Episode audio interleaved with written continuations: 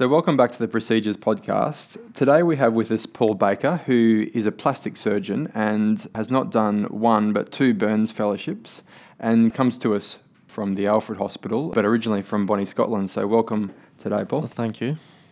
And we're going to talk about the procedure of escharotomy. And this is obviously something that uh, you've done a lot of. And from our point of view, um, we want to get your expertise and work out when we should be doing this procedure, when it's indicated, and some of the finer details that you'd suggest that the uh, non surgeon should Yep, take out of yep. this. Now, coming fresh from our first course, you ran through this procedure with some of our colleagues. Just going back to the start, so the escharotomy, when's this indicated? Do you know there's particular patterns of injury that concern you? And so, taking the limbs, for example, a circumferential or near circumferential distribution, and also a depth which looks deep dermal or full thickness. So, the deep dermal burn is going to look mottled and it won't have a refill, it won't be sensate. And the full thickness burn will be waxy or white or charred looking, it'll feel very firm. And so that depth and a distribution, which is again circumferential or near circumferential on a limb, that would concern me. With regards to the trunk, then circumferential around the chest, which will, will impair ventilation. And in children, for example, it doesn't have to be circumferential around the chest because the more diaphragmatic breathers, and so anterior chest, anterior abdomen would be, if that was a confluent deep burn, then you would have to uh, perform an escharotomy in order to separate the movement of the chest and, and the abdomen. Thinking about the limbs, I do find it hard sometimes to work out whether something is is actually circumferential or not. Um, obviously, you have different depths of burn at different um, portions of the limb. When you say near circumferential, um, wh- what's what's your practice? So if you've got a, a limb and some of it looks partial thickness, but most of it looks thick, full thickness, what's your cut point for doing this procedure? Well, you know, and that's the difficulty because you'll be seeing the patients early on. The injury will very much be evolving in front of you, and the swelling will be continuing in that early phase. And so, for me, the palpable softness of the limb is a key determinant. And so, if it feels firm and if it feels relatively tight, if there's another limb, to, an injured limb to compare it to, then that's good. But you may have a patient in which all four limbs are burned. But the palpable softness of the limb is a key determinant for me. There are other things that you can do. You can look at the re- capillary refill in the pulp or the, the nail bed of the fingers, for example, or try and use a pulse oximeter. But your patient is likely to be cold. The patient will be hypovolemic. And so these signs will not be as reliable for you. So using those adjuncts, are they worth They're trying useful. to use if yeah, they're certainly useful if you've got them. But I think I base it primarily on the palpable softness of the limb, together with an assessment of the depth I've made of the injury and the uh, distribution. The objective things are helpful, such as pulse oximetry, if you have that type of thing. But I think it's a clinical decision. What about Doppler? I mean, a lot of us have ultrasound at the bedside these days. Is that of any use? Yeah, it's useful to assess the, the presence of the pulses or not, so that may help you edge towards performing a procedure if you're worried about it being indicated. But again, I, I don't think I've done many escharotomies where I've based it on the presence or absence of the Doppler. It's usually fairly obvious. By the time you're struggling to feel a pulse, then it's generally quite late in the day and it's a severe injury. And so you're pretty much sure that you're going to have to perform this procedure. And so, to state the obvious, for the lower limbs or the upper limbs, we're trying to save perfusion to that limb. And for the chest and the abdomen, we're trying to allow or improve um, respiratory status. That's right. The burn has rendered that skin inelastic now, so it- it can't accommodate the swelling that's happening deep to the skin, and so that building pressure is, is overcoming the perfusion pressure in the limb or the, the compliance of the chest, and so it's restricting ventilation. So, the procedure itself, how would you run through that procedure to the non surgeon? So, for the limb to start with. Well, after we speak on the phone, we're always happy to talk you through this, but my, my approach would be to, I always mark with a marking pen where I plan to place my incisions. So uh, I'll mark on the limbs, for example, these mid-axial lines. The upper limb, you will need someone to help you to supinate the hand because the, the upper limb will want to pronate when it's burned and swollen, it'll rotate inwards. So you get someone to rotate the limb back out into a supinated position, which is the anatomical position, and that will help you mark more accurately the mid axial lines. And some key areas which are often highlighted are around the medial aspect of the elbow, the medial epicondyle, uh, where the ulnar nerve is running behind the medial epicondyle. You want to come in front of that in order to avoid injury, inadvertent injury to the ulnar nerve there. On the lower limb, the often cited example is a common peroneal nerve which runs across the neck of the fibula. And so, again, I would come in front of that in order to avoid any inadvertent injury there. So, doing those procedures, obviously, we're doing both sides of the limb. Yes, Is that uh, what that's you right. suggest? Yes. And and when we're actually cutting, the cutting depth is obviously important. How do you know when you're at the right depth? Again, as a non-surgeon, I think we've done, we've not really got those same skills of, of being aware of, of the depth that we're cutting to. Do we cut too fat or do we cut deeper than that? Well, having used the pen, there's no shame in that, and mark out where you're going to place your incisions.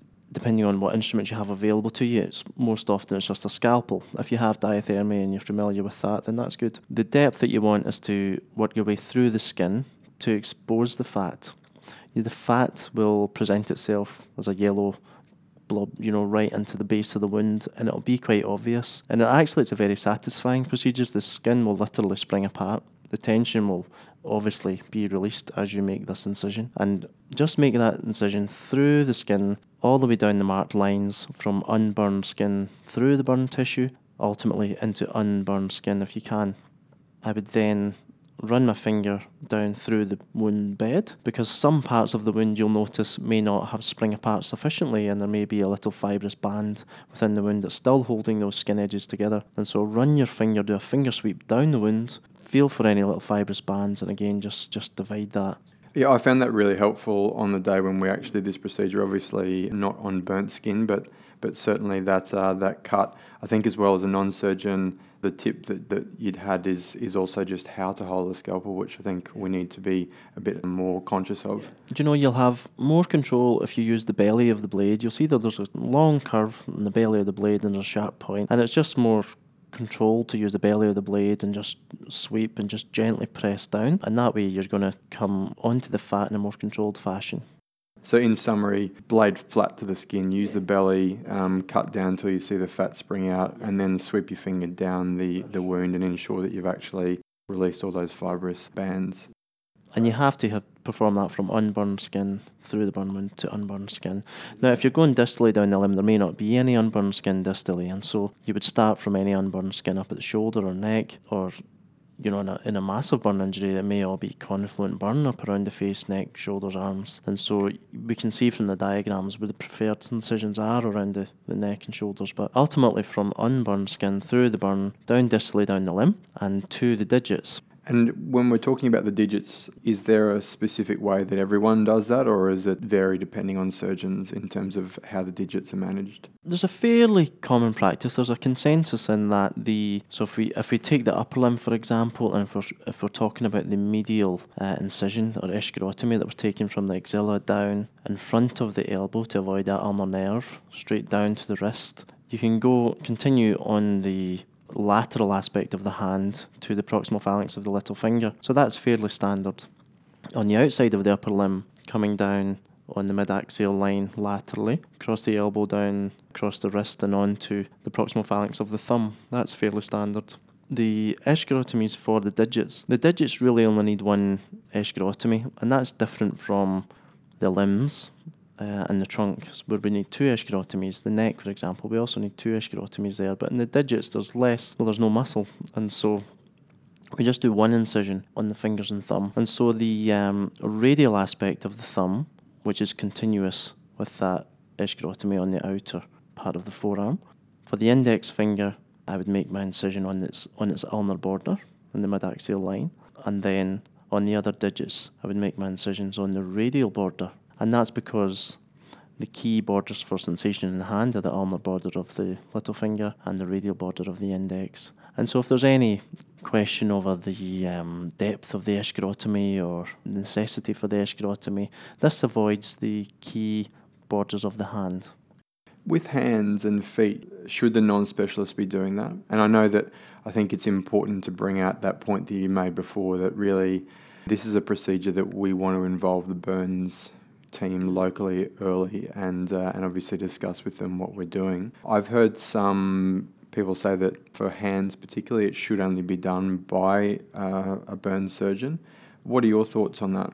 I think it depends on the ultimately, I suppose, the transfer time of the patient. If you've got a long transfer time, then I think I would prefer to talk you through doing the digit escharotomies. In an obvious deep burn in the hand, it's going to adopt like a baseball mitt type posture. The fingers are, are spread quite wide apart. The knuckle joints are hyperextended. A bit of, bit of flexion on the other small joints in the hand, and it, the hand feels tight. And we know, for example, if there's been flame or accelerant right onto skin, it's going to be a deep burn injury. And so I would rather talk you through doing the digit escharotomies if there's a long transfer time. From the time of injury, I would want an escharotomy performed within an absolute maximum of four hours. So a four hour ischemic time. You may not have that luxury if you're if you're about to embark upon an air transfer or you know f- considering the trunk escharotomies for example you're going to need to ventilate the patient adequately So going back to that for the trunk and the abdomen potentially, where would those incisions lie for you?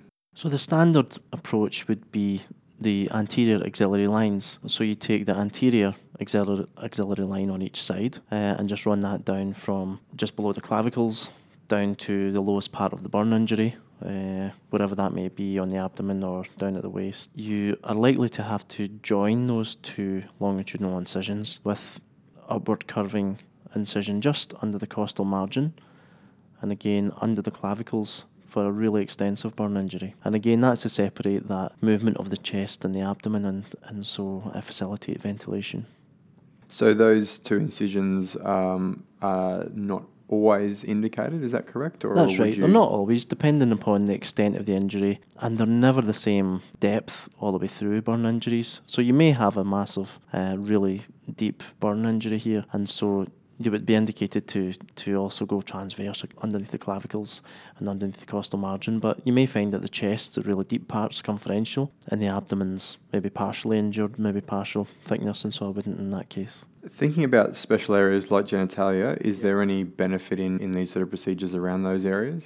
There's always anatomical structures to avoid when you perform an escharotomy, so we spoke about some of the nerves. But on the penis, anyway, there's a dorsal vein, so you don't place the incision dorsally, you just go midaxial again, single incision midaxial, and that would suffice. So in theatre, this is something that you would choose to use a um, uh, cutting diathermy. Yep, for me, it's a cutting diathermy. I set it on 30 30. If I'm in ED or an ICU performing this procedure, I bring the diathermy machine to the patient. If the best situation is in theatre, but yep, I prep and drape the pa- patient in a sterile fashion, get the procedure as sterile as I can. I mark the patient in the anatomical position to ensure that I'm in the midaxial lines and avoid known nerves, and I then use a diathermy machine to uh, just split the skin, exposing the fat, and again, it really will spring open for you. It's a satisfying procedure to do, and it'll be obvious that the skin's considerably tight. If you don't have a diathermy machine, then you'll need some clips or ties to tie off any small veins or anything that you expose or divide as part of the procedure. You can also use a little bit of local anaesthetic with adrenaline if you have it for the unburned skin, because of course you're starting in unburned skin to, and then going through the burned skin, which is so the burned skin is not as likely to bleed for you. And other post procedure care things, would you dress the wound? So the, the preferred dressings would be like a calcium alginate dressing. So examples of that would be Kaltostat or Aquacel, and pack that into your escharotomy incisions. And then you just want a very loose, light dressing. So maybe some Bactigras and some gauze and a very a loose crepe.